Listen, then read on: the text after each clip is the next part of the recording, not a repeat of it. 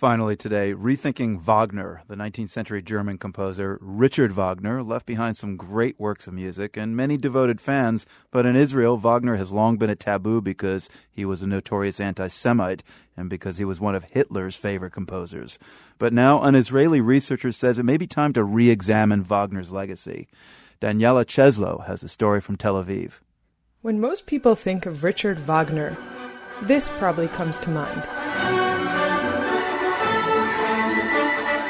Even perhaps this. Kill the kill the kill the. But in Israel, it's not Wagner's music people think about when they hear his name. Wagner has become a symbol of the rage against what the Germans have done to the Jewish people.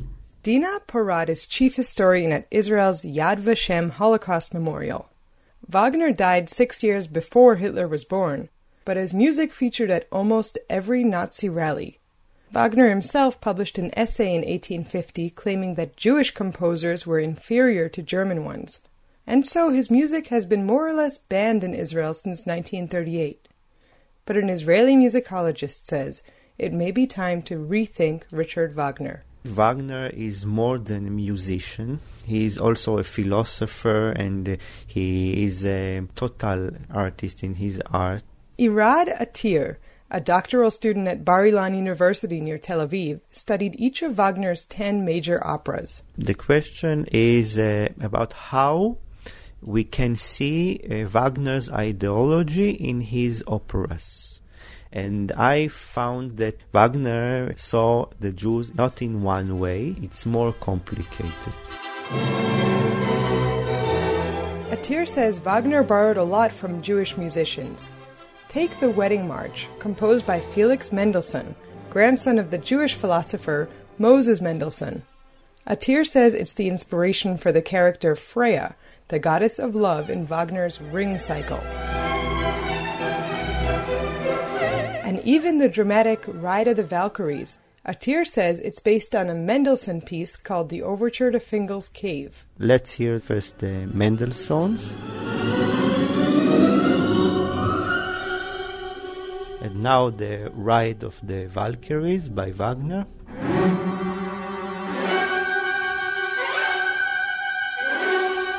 Although Wagner wrote against Mendelssohn, he wrote also that he was very much talented. So we can see that he could appreciate Mendelssohn. Besides the borrowing, Atir points out that there are Jewish characters in Wagner's operas, and they're not always the bad guys, as you might expect. It means that Wagner could see Germans that can be redeemed and also Jews that can be redeemed. Wagner wanted this fall of the gods, of aristocracy, and so on. He wrote also that the liberal Judaism can help the German people.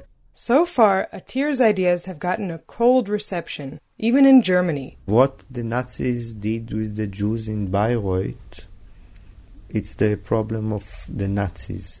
Historian Hannes Heer thinks Atir was too soft on Wagner. Heer created an exhibit called Silenced Voices about Jewish musicians who died in the Holocaust. He mounted the show in Bayreuth, in the garden right outside Wagner's opera house. He's a fanatic. He's a fanatic anti-Semite.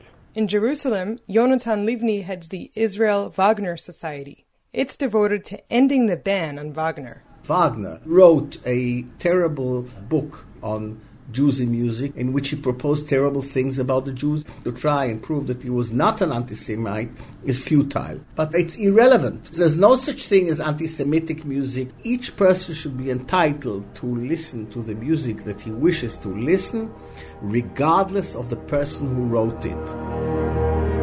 Atir says he plans to start a lecture series based on his research and he hopes it will help to separate Wagner, the composer and artist, from his legacy as a champion of racial supremacy. For the world, I'm Daniella Cheslow, Tel Aviv.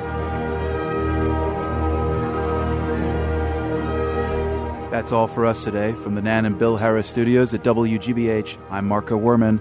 Thanks for listening.